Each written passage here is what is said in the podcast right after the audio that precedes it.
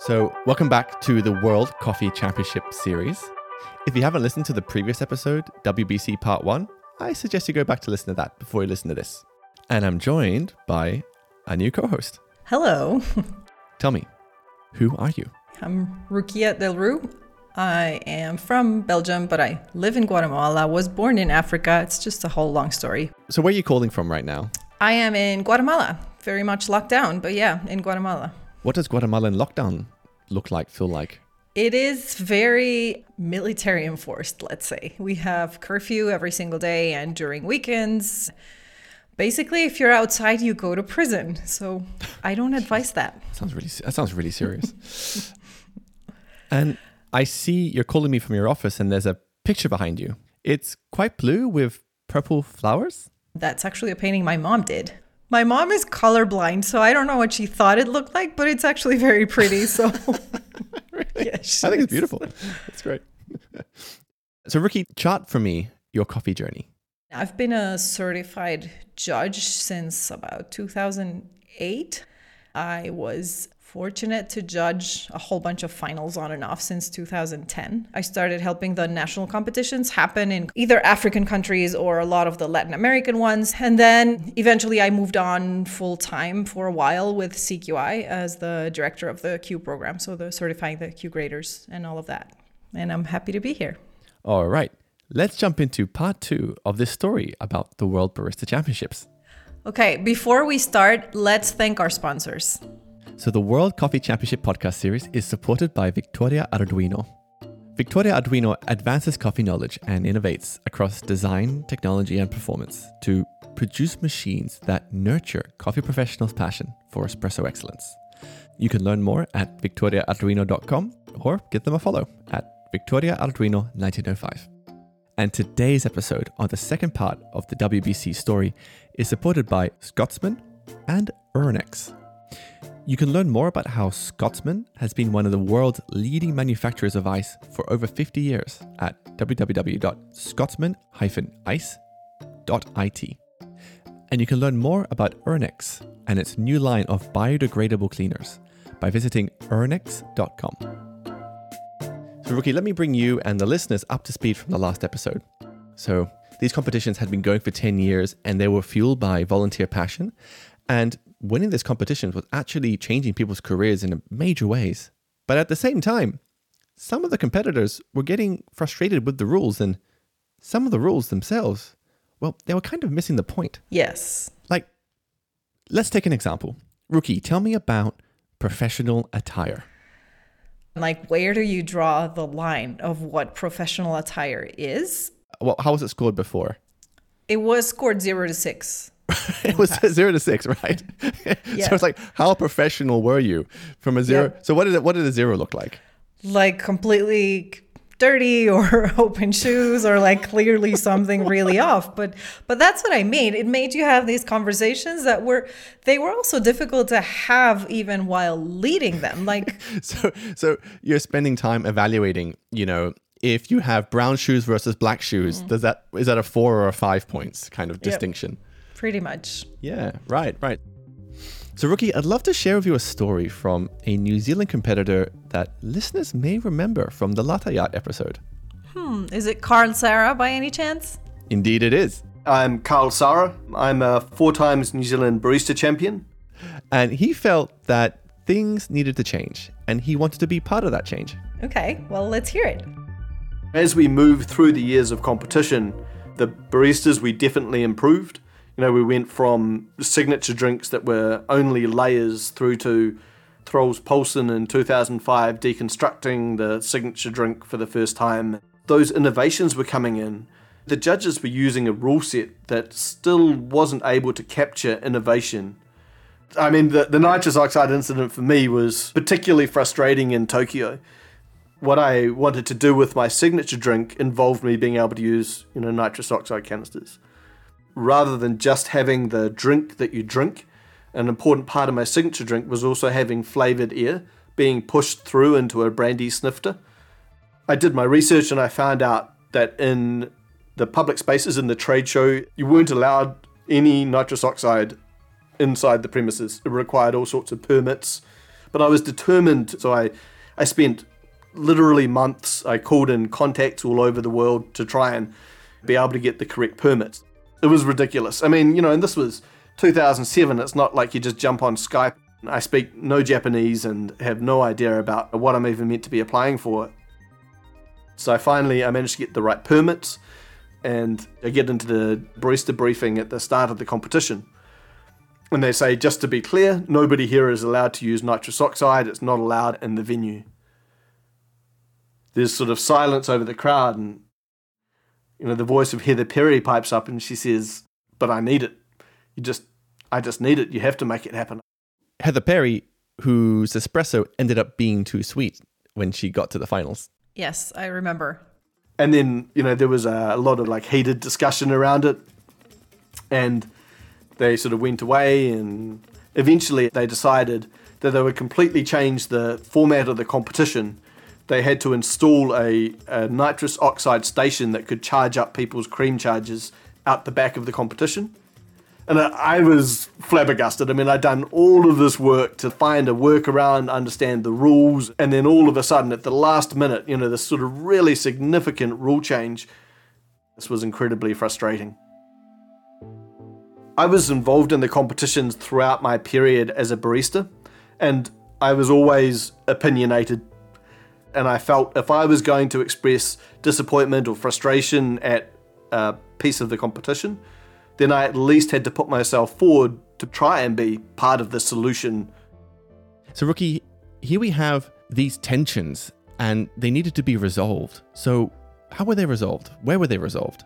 So, at that time, the joint leaders of SCAA, SCAE decided on a more like joint approach. And there was a meeting in early 2011 in Dublin. I think a lot of baristas didn't really understand what happened in Dublin. I mean, most people probably don't even know that the Dublin event ever happened. It was well acknowledged within the existing rules and regulations and judges' committees that we needed to do something, that there was a really significant opportunity to improve. And so the Dublin event was organized to bring all of the key people together. I would say 50 to 70 people were there in total we had judges, we had national coordinators, we had sponsors. We ended up in breakout sessions looking at different competitions and different components of different competitions. It was one of those meetings where there were charts on the wall, but I think what actually came out of that was a really clear roadmap for us to move into the future. And I think the result of that was the 2011 Barista Championships in Bogota, it was the first time, and I'm not excited that we had to do it, but I'm proud that it got done. Where we, you know, had to say to a judge, "I'm sorry, you haven't passed our calibration, so you're not going to be judging."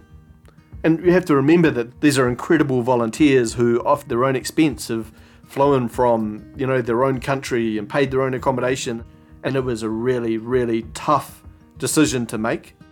And we did things like comment calibration, where we went through every single score sheet and every single comment that every single judge made and made sure that the score that they put down matched the comment that they had beside it. So, you know, they didn't say uh, excellent espresso, two. And at the time when you're judging, when you're in the throes of it, you're tasting it and you're like, oh, I'll remember this forever.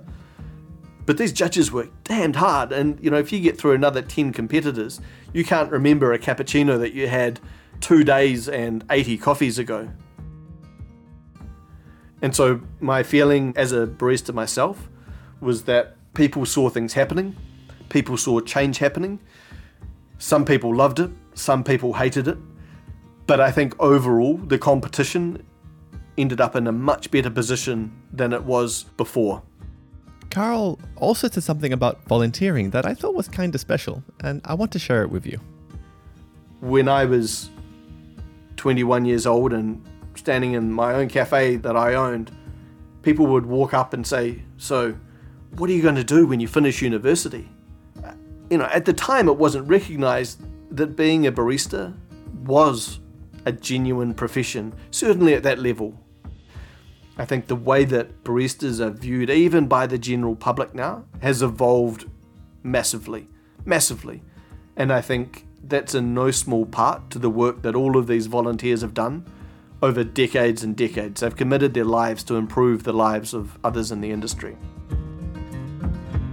Yes, there are so many volunteers always involved in this. Like Carl said, all of the judges are volunteers, and it's not an easy thing to have to tell them, yeah, you flew all the way to Bogota, and sorry, but no, you can't judge. Wow. Do you remember how that person felt? Yes, I remember. It was and obviously, it was horrible. However, it isn't about the judges. It is about the competitors. It is about the barista. And if you have somebody that you can't really trust, it's a worse situation to put the competitor through that and be like, yeah, but the judge paid a certification, so we have to have him judge you. Oh, it's oh, a. Do judges pay for certification? Yeah, judges pay for certification and pay for their travel and accommodation and expenses to go to go wow. judge at all the world events. What does it cost to judge? It depends on where you do your certification. If you're lucky enough that there's one in your country, which they absolutely do not happen in every country, even if World Coffee Events does a huge effort in trying to make them happen. Basically, if you are a person in Guatemala or Honduras, you most likely have to fly to the US. So it's not just the cost of the certification, which is usually not that expensive, but it's the cost of travel to go and take the tests and then either you pass or you don't and then you go back to your country and then you have to pay for the cost of travel to worlds. I mean that's easily five grand in a couple of weeks of your life. Yeah absolutely. And what changed post dublin in terms of rules in terms of how things were mm-hmm. organized okay some aspects of rule revisions in the sense of some things as simple let's call it as professional attire or even almost driven by some competitors, things like what do you consider served? When can they do certain things? Or like starting to push the rules a little bit, but allowing the rules to have that. I don't want to say flexibility because it's not really that, but at the same time, yes, to be a little bit bendy and understand like, okay, what are we trying to obtain here instead of let's just focus on what it says here word by word and, and use it exactly like that. Like understand the meaning of it. The spirit of the law, not the letter of the law. Exactly. I see. Which is interesting because at some point baristas start to push that distinction between what is written versus what is intended. Mm-hmm. And then, yeah, if we go back to Bogota, then we had Alejandro and Federico as a team also pushing the rules a little bit. Ah, uh, yes. I have that story for you, Rookie. Last year, I was in San Salvador and I recorded this interview when I was making a Filter Stories episode. Um, I'm Federico Bolanos. That's about it. So, Rookie, what listeners need to know about Federico is that in the mid 2000s, he and business partners set up Viva Espresso, the vision was very simple. The vision was to make a world class coffee available for consumers in El Salvador. Yes, I have been fortunate enough to visit a really? couple of times. They've done fantastic work. Basically, uh, as I researched about specialty coffee, I discovered about the um, coffee expos in the United States, right? I think it was 2006, just after we had opened. As I was walking the, the hallways of the expo, I remember hearing a crowd cheering in the back of the room. And I remember asking the person in the booth I was talking to, I said, What is going on over there? Oh, that's a coffee competition. It's the barista competition. So I said, Wow, that's fascinating. I, I'm going to go check it out. And as I walked into the competition area, with the stands full of people and cheering for the competitors like they were gladiators in the arena, it was just an immediate feeling. It was it was such a great energy. I said, I want to do this for the rest of my life. This is what I want to do. The next year, I signed up to see if I qualified to be a judge at the National Barista Competition of United States. So I signed up, I passed all the calibration tests, and they chose me to be as a, as a judge for the Nationals. Once Federico had trained up to be a judge, he then started implementing a barista championship program in his Viva Espresso cafes. And he chose one of his young baristas to try and win the World Championships, a young Salvadoran called Alejandro Mendez. Mm-hmm. Federico, he walk the walk, let's say. Because Federico not only trained as a judge, but was also a competitor himself in the early competitions in, in El Salvador. Training for a World Barista Championship meant training sessions from 8 o'clock in the morning all the way to 10 o'clock at night. And not only practicing, but also uh, one of the things I like the most, it is also about experimenting and exploring the coffee. So, Rookie, in 2011, Alejandro goes to Bogota to compete at the World Barista Championships. I remember him. I remember the song that everybody sang, the Alejandro song, which was a hit that year for more reasons than one. Can you sing it for me? I will not sing it, no matter how much you insist. the first round was nerve wracking. I mean, hugely nerve wracking because I always like to be right on the edge of what can and cannot be done. I think it's more interesting and I think it pushes the industry forward. So, with Alejandro, we had developed this idea, which actually wasn't my idea. I just read it, which was that espresso was sweeter without the crema. I mean, the crema doesn't help the espresso. The crema just it's just a bitter part of the drink. That when mixed, it, it adds complexity. So in 2011, we had developed this routine where we would ask the judges to get rid of the crema. But in the rules, the rules say you had to serve the espresso with crema or it was a complete disqualification. And we did. We served the espressos with crema. But the rules didn't say you couldn't ask the judges to, to get rid of it. So that's what we asked the judges to do and then drink it. So it was very, very sweet without this bitter component. So the first round was very nerve wracking because we didn't know how it would go.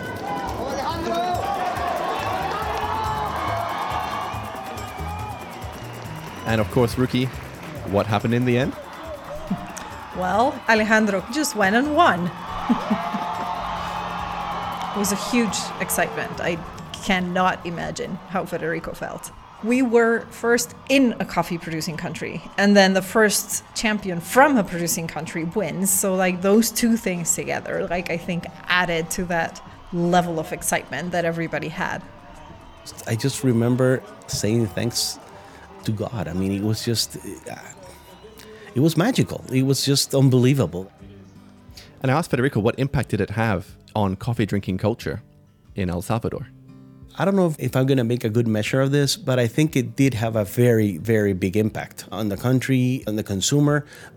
Not wide uh, from corner to corner to El Salvador, but at least in the consumers that had access to our coffee, which is maybe a small niche, but that niche is very important because that niche trickles down, right? And with the word of mouth, it, it is very big. The people that, that knew and read about this started to realize that El Salvador had a product that was world class. I mean, not Viva Espresso, El Salvador's coffee. And I think that not only El, the El Salvador consumer, but the coffee world also paid attention to El Salvador's coffee. And I remember that the following years, I think the next year, El Salvador's coffee was the most used uh, origin at competitions. And after that, other competitors have won the World Barista Championship using El Salvador's coffee. I would like to say, like a message to aspiring baristas, uh, especially from coffee producing countries. First of all, follow your dreams don't listen to people that say that because other countries have more resources, because other baristas have a company that supports them better, or this has to make a bigger flame in them. This has to push them forward. This has to be the reason they have to do it. Viva Espresso, we were a very small company. We were bootstrapping all this time and, and we managed to compete with the big ones. And that was very rewarding. So keep on at it. Very inspiring. I think it definitely had an impact on specifically El Salvador, on baristas from producing countries, on all of that. And yes, I think his final message is a great one because obviously a lot of it still depends on sort of personal ambition. It's not just about the country, it's not just about the support, it's not just about that. You have to want it, you have to be the one driving it. And the year after, a competitor from another producing country, Guatemala, won. Yep, two years in a row. That was a good message from baristas of producing countries. but it at least definitely changed the um, the paradigm or the misconception before that there used to be a lot of the baristas from producing countries that would think like wow it really sucks that i have to use coffee from the country i'm in do you see the advantage you have in being able to actually go to the farm, get involved in the processing, understand the coffee to such depth that maybe the others don't have that opportunity to be flying halfway across the world to to get their coffee. So there's the two different sides and everybody could be at an advantage. One thing I do notice is that there are a lot of Panamanian geishas, geisha, geisha in these competitions yes, it, it can be used if it is specifically well processed ones and well tended to ones. And and I just say this because I'm two billion percent cautious of people wanting to see this as the magical solution when obviously it's not just about that. Because a few years later, Hidenori won, and he used a coffee that wasn't a geisha. Many of the competitors after that have actually won without using a a geisha. Even when Dale won, he was the only one non geisha in those finals. So, Rookie, you've been a judge now for over a decade. Yes. You must have tried your fair share of coffees on stage. Yes. I mean, on the whole, how good are these coffees? It's obviously a privilege, honestly, to be able to do this and to keep doing this, this and you have to be passionate about it. Yes, it is a huge privilege to try of the best tasting espressos that you can probably have like in your entire life on those stages. And you don't have to be a WBC judge on the world stage mm-hmm. to get to try these coffees. Yep, of course. If you're a volunteer and you're hanging out backstage, chances are you'll get to try a whole bunch of things. And I have a story about someone who did just that. and I should also say her story is so much more than trying a delicious coffee backstage. It has to do with Venezuela, politics, and love. Okay, tell me about it. I am Maria Esther. I am a lawyer, a Venezuelan lawyer, living in Miami, Florida. As a Venezuelan, I used to work in the um, tax organization in my country, like doing the defense of the state. And I really loved my job, but sadly, Venezuela has this problem with uh, a president, and that is the government of uh, President Chavez. I was ag- against Chavez since the very beginning. He brought militaries to the government. Uh, when this started happening, it was really stressful because I always say, no, I won't do that. This is not right. This is not what the law says. So at some point, this affected my health this affected my relationship at the time with my daughter, with my husband, everything. The story is a little bit more complicated. My sister was working for the very famous and most important coffee company in Venezuela, that is Café Fama de America. They brought these people from Switzerland to give like a kind of speaking about better practices in agriculture. I'm talking about 1996, something like that. They talk about specialty coffee.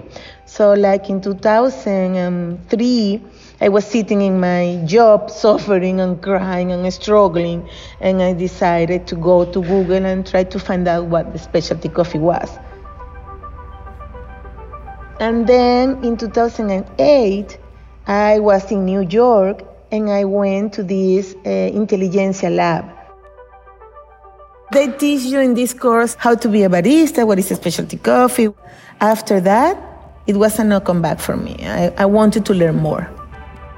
So in 2010, I read about these events. They were uh, huge events where all the people from the specialty coffee are coming and you have producers, equipment, and everything. And I said, I need to go. So I started volunteering in 2010. In 2014, I was the volunteer for in different roles, and one of the roles was to work with this guy. His name is Hidenori, and it turns out that he was at the end of the on Sunday he was the world barista champion. My role when I worked with him just it was to be a helper. This means that you are there standing since really early in the morning. You are standing there and you are going to help whatever they need. He was sweet because you know they smile at you and they they know that you are there to help them. But he was really since the very beginning, uh, you know, with this shark look in his eyes that he was going to get the thing. So yes, they are sweet, but they go to the point. When you are a volunteer, you need to be there really early. Most of the time, if you are in the shift in the morning, you need to be there at seven. And they are there too. The, the competitors, they are really early and you have no coffee in your, in your system. So this is good to be a helper because you have the chance to try the coffees that they are dialing in and they're calibrating. One thing that I remember about Hidenori is that he was working with uh, and I think, I do believe that it was atypical, I'm not 100% sure. And it was different, you know, because it's, everybody wanted to bring geishas, and he brought a, a Costa Rican Caturra and Típica that was amazing. I got the chance to try the coffee with milk because they were doing some cappuccinos in the practice and they gave me some coffee and I tried and it was amazing. It was beautiful. I always recommend all my students to try to be a volunteer, always, because the experience that you get, the people that you know, it is priceless. In fact, I met my husband in Rimini. He was, yes, he was a volunteer in front of me. We were so busy brewing coffee. I was the barista leader for AeroPress, and he was the barista leader for Chemex. And we were so busy that don't even interact. But two months later, we got like introduced again on Facebook. And, and I said, Oh, I remember you. You were in the espresso bar, in the brew bar. Oh, yes. And we started. Four years later, we are married and we have this school in, in Florida. So these are the things that only coffee, you know, I, I always say that coffee is like Nokia. It's connecting people all the time. Super sweet story. so, the first thing that rang true to me was there is no harder place to get coffee early in the morning than a coffee shop. so, yeah, she had a good volunteering position to be getting coffee from the future champion. So, Rookie, while we're on the topic of volunteering, I want to introduce to you Innocent, a barista from Burundi, and his volunteering journey.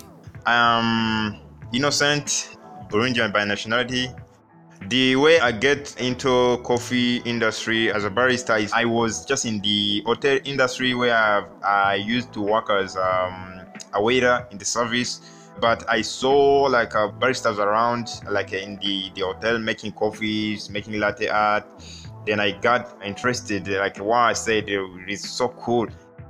Uh, then I moved to Kenya. I did one year then after I moved to Uganda, where I did two years. Then after there, I moved to China, Shanghai.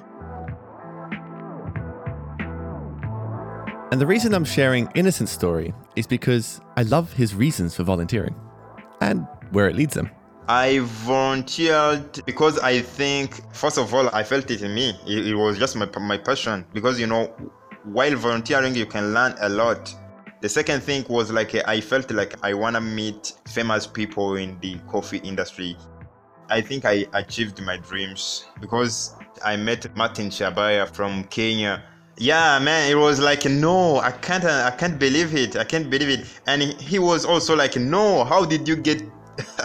he said like, how did you get to arrive here? Then I told him, yeah, it happened, you know, man. Because for example, in China, we don't have like a lot of foreigners work in the coffee industry. There are not many. So, do you remember Martin Shabaya? Absolutely, but I've known him from a few years as a as a competitor. And Martin's had quite the history. He's represented Kenya for three years in a row. In 2015, he came 43rd, but the next year, he was 24th. And that leads me onto a change in the WBC rules. Rookie, can you tell me what happened in 2017? That's when the WBC Evolution Working Group decided to make a wild card. Okay, so the top 15 baristas who had the highest points from the first round got through into the semis. And then a wild card was added So overall, there would be 16 people in the semis. Why? There is a lot of symbolic value of making it into semifinals and being able to say you were a semifinalist. And I remember the year before was the first year that we had live scoring, live ranking. So many of the competitors knew whether they were going to get through to semifinals. So it meant that when it came to semifinals announcements, I remember because I was there, it was like, well, we know who's going to get through. There's not very much tension. Exactly, but you didn't know the 16th place. Ah. So how was that wildcard slot decided? So the whole system is quite complicated. And basically, what it meant is that a competitor who would have gotten between the 16th and 30th actually had a chance to make it into semifinals. And of course, Ricky, we were both there when we saw Martin Shabaya get the 16th place, the competitor from Kenya. Yes, exactly.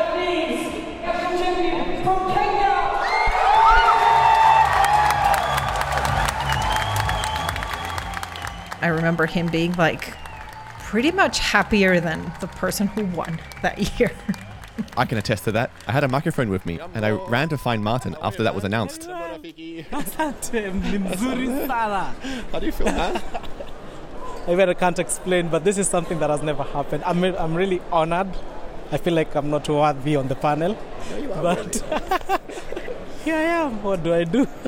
Did you hear how, how loud the cheer, the cheer was for you? I don't know, man. Uh, at that time, I was really confused. Actually, until now, Yeah. I'm going to take back the coffee that I gave out. All of it. You gave out all your coffee? My coffee. So, because you didn't think you were going to get this far. So you give no, away never.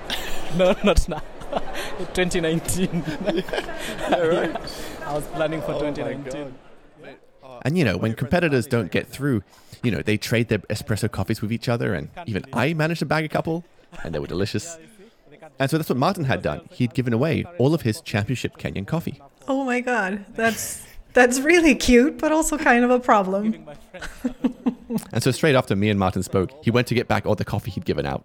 Well, he had coffee to compete, so however he did it, he did have coffee. He did, he did. And Rookie, from what I understand, this wildcard rule change and Martin getting through had an impact on countries neighboring Kenya as well. yeah. And I spoke with a woman called Annette from Uganda. I'm Nyakaisiki Annette, a barista with 10 years experience. She was working in a cafe in Kampala and she remembers the day Martin got through into the semi-finals. In 2017, it was a usual day as usual, serving coffees to my clients. And then something happened. I remember my manager calling me. Annette, come and see, come and see. I was like, what is it? Come and see your colleague. You see barista. There's a barista from Africa who has made it. Was like, who is that? And come and see the scores. Because I was a head barista entering the office. So he was showing me the score. I said, You know, you love coffee so much. Someone from Africa has made it. This was Shabaya. I said, Oh my God, oh my God, we need the trophy. We don't need only that. We need the trophy to come to Africa. I was so excited. Then I went direct to my Facebook page and posted. Then we started exchanging messages. Congratulations. We need it. We need the trophy. Oh my God, be with you. You know? Actually, we got so inspired seeing an African reaching the semis. We are like, you know what? One day we shall bring the trophy to Africa. And really, we are working hard.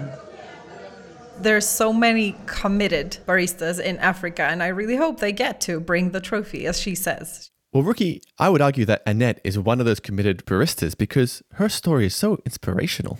And it shines a light on how the Ugandan specialty coffee community is using these barista competitions to change coffee drinking culture in Uganda.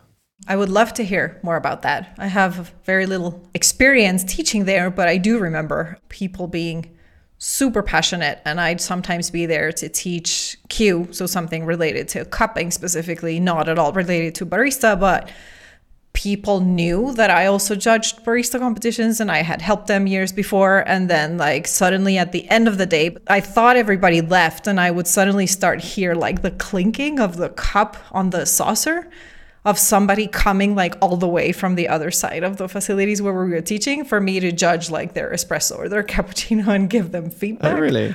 Yeah, oh, so much commitment. I would love to hear about Annette's story. Oh, I'm in Kampala, that is the capital city of Uganda, but I was born from the west. If you've ever heard about Rwenzori Mountain, that's where I come from.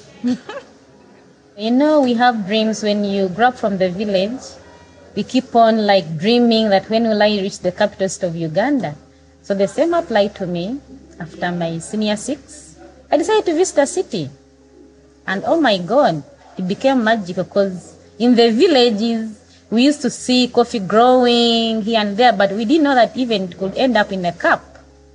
So when I joined the city, so that was in 2010, I started working in a restaurant. So it's when I saw people taking coffees. So I got inspired, but I didn't know where to go and learn more until one day when I joined the barista competition, which I had gone just to watch and see what was happening. So since that day, I saw how people were presenting, baristas, they had the confidence, each and everything. So I got inspired. But I promised myself that one day I will be a champion. So in 2013, I competed and ended it in the semi-finals. But I was so happy because it was my first time. Then in 2014, I decided to do it again. But this time it was marvelous because I became the first runners up for the Uganda National Barista Championship and then the best female barista of the year. So I got inspired, I was like, oh my God, I can make it. All I need is to do more and work on myself. Actually, in those years, I had challenges where, you know, as a female barista, I was being appointed in different posts. But you could find some like male baristas don't want to work with you because they'd be like, we can't be working in a company where we are under lady. So very many baristas at times they could leave jobs because they are being headed by a female. But all I could do, train others. The most important thing which I, I like in life is giving others a chance. Life goes on. In 2017, I was given an opportunity whereby I was nominated to represent Africa. That was in Mexico, All Stars Female. I got an idea. Why can't I start a barista house and start now training and sharing knowledge with my fellow baristas, youth and women in the coffee industry and see how we can do it like other countries. So when I came back to Uganda, I thought about it and that's when I started the Barista House. The Barista Championship is very important in Uganda because through the championships is when youth gain more knowledge, skills. So actually it's working a lot because it's even creating for them even like opportunities because we've been having high unemployment. But through the championships, we've seen very many youth coming on board, becoming baristas, and of which they get employed, starting up their own jobs. So to me, it's something which has done a lot. Actually, the coffee drinking culture in Uganda is still low, but we are doing a lot to see how we can promote it. Ugandans are used of drinking tea, but we are changing it to coffee. Now we are teaching them on how to use simple equipment like French press. Because we know with the French press, it's very common in Ugandan supermarkets and very affordable. That's why I've told you we are looking at how they can make their own coffees, but using simple equipment So if someone can buy a French press, still you can enjoy your filter coffee at home. So, Rookie, tell me, what have you seen in terms of the development of the barista profession in Uganda and its neighbors? They've been very committed as a region. It's maybe not cultures that are used to drinking espresso necessarily or not the whole time, but her approach sounds so realistic that okay, you can buy a French press in the supermarket here. So why don't we even teach you to do that correctly? And then at least you'll enjoy the cup of coffee that you're having at home. Yeah. And it makes me reflect back on the conversation I had with Sonia in the last episode about the early days of the championships. And, you know, judges were sipping on straws and they did things back then that makes us laugh today. Where do you think it's going to be in 10 years' time? What are we going to be seeing?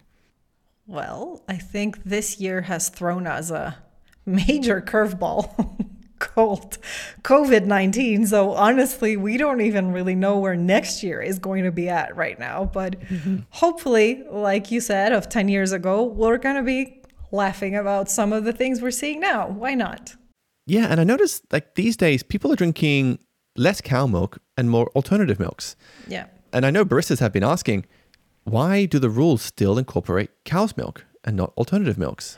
Yeah, I think the rules are based on, let's call them classic definitions of drinks. And then obviously, if you go back again to, like you were saying before, like the early days or when this started, the only milk alternative you had was soy. And soy that you had back then with coffee was not a very good combination. and now we Yeah. obviously have like so many options and some milk alternatives that are almost developed specifically for coffee. So mm-hmm. yeah, we'll we'll see. Mm-hmm. It just obviously means like you have to set the reference. Like what is a good flavored even oat milk when for example if i go to a cafe here in guatemala in non-covid times i cannot find oat milk that's not a thing yet here. It's still soy that you can find everywhere. Mm-hmm. So we have to still have the standard so that people in pretty much every country can have access to understanding like okay this is what we're aiming at. Mm. Yeah. I have to remind myself that, you know, you have parts of the world where the barista profession is developing very quickly and pushing boundaries, and you have other parts of the world which are using that as a reference point to learn and develop and grow. Mm-hmm. And these rules somehow have to balance both these needs. Yep, they do. They have to tend to both sides of the full spectrum and still work for both, still be challenging or bendy enough that these people that are like have mastered, let's say, the basics can still find interest and challenges in seeing what they can play around with, but hmm. also still have just a standard. If somebody doesn't want to do anything crazy, what's mm-hmm. wrong with that? Like both Right. sides are completely valid.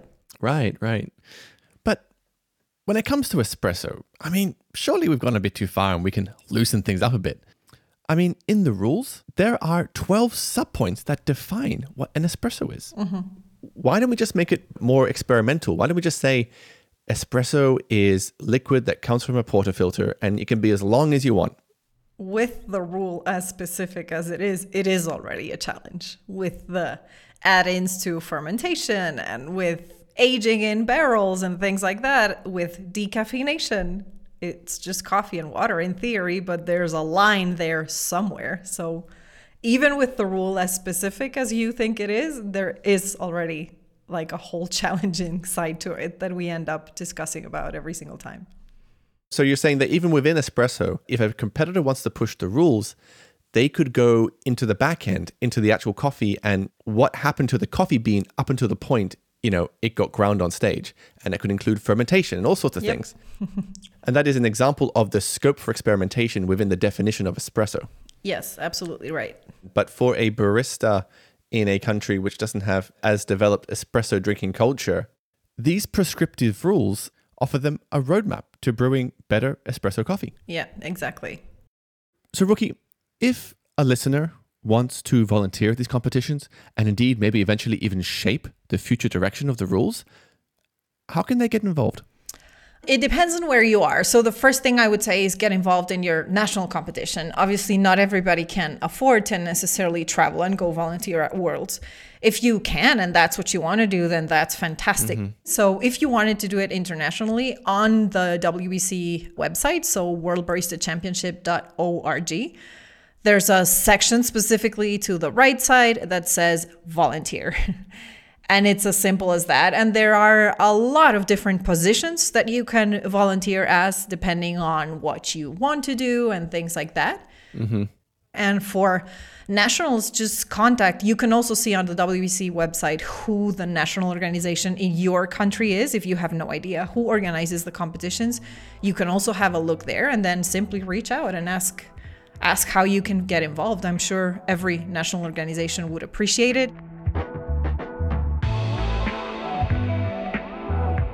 All right, James, I think maybe it's time to do the credits now. Yes, For this episode, we'd like to thank Cal Sara, Federico Bolaños, Maria Este Lopez, Innocent Nyongabo, Annette Nyakaisiki. and Martin Shabaya. But I think there were many more, right?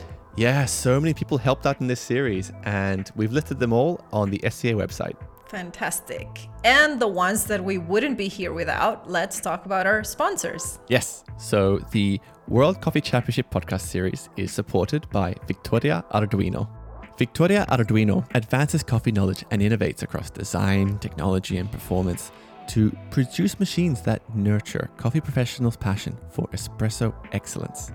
You can learn more at victoriaarduino.com or give them a follow at Victoria Arduino 1905. And today's episode on the second part of the WBC story is supported by Scotsman and Urnex. Learn more about how Scotsman has been one of the world's leading manufacturers of ice for over 50 years at www.scotsman-ice.it. And you can learn more about Urnex and its new line of biodegradable cleaners by visiting urnex.com.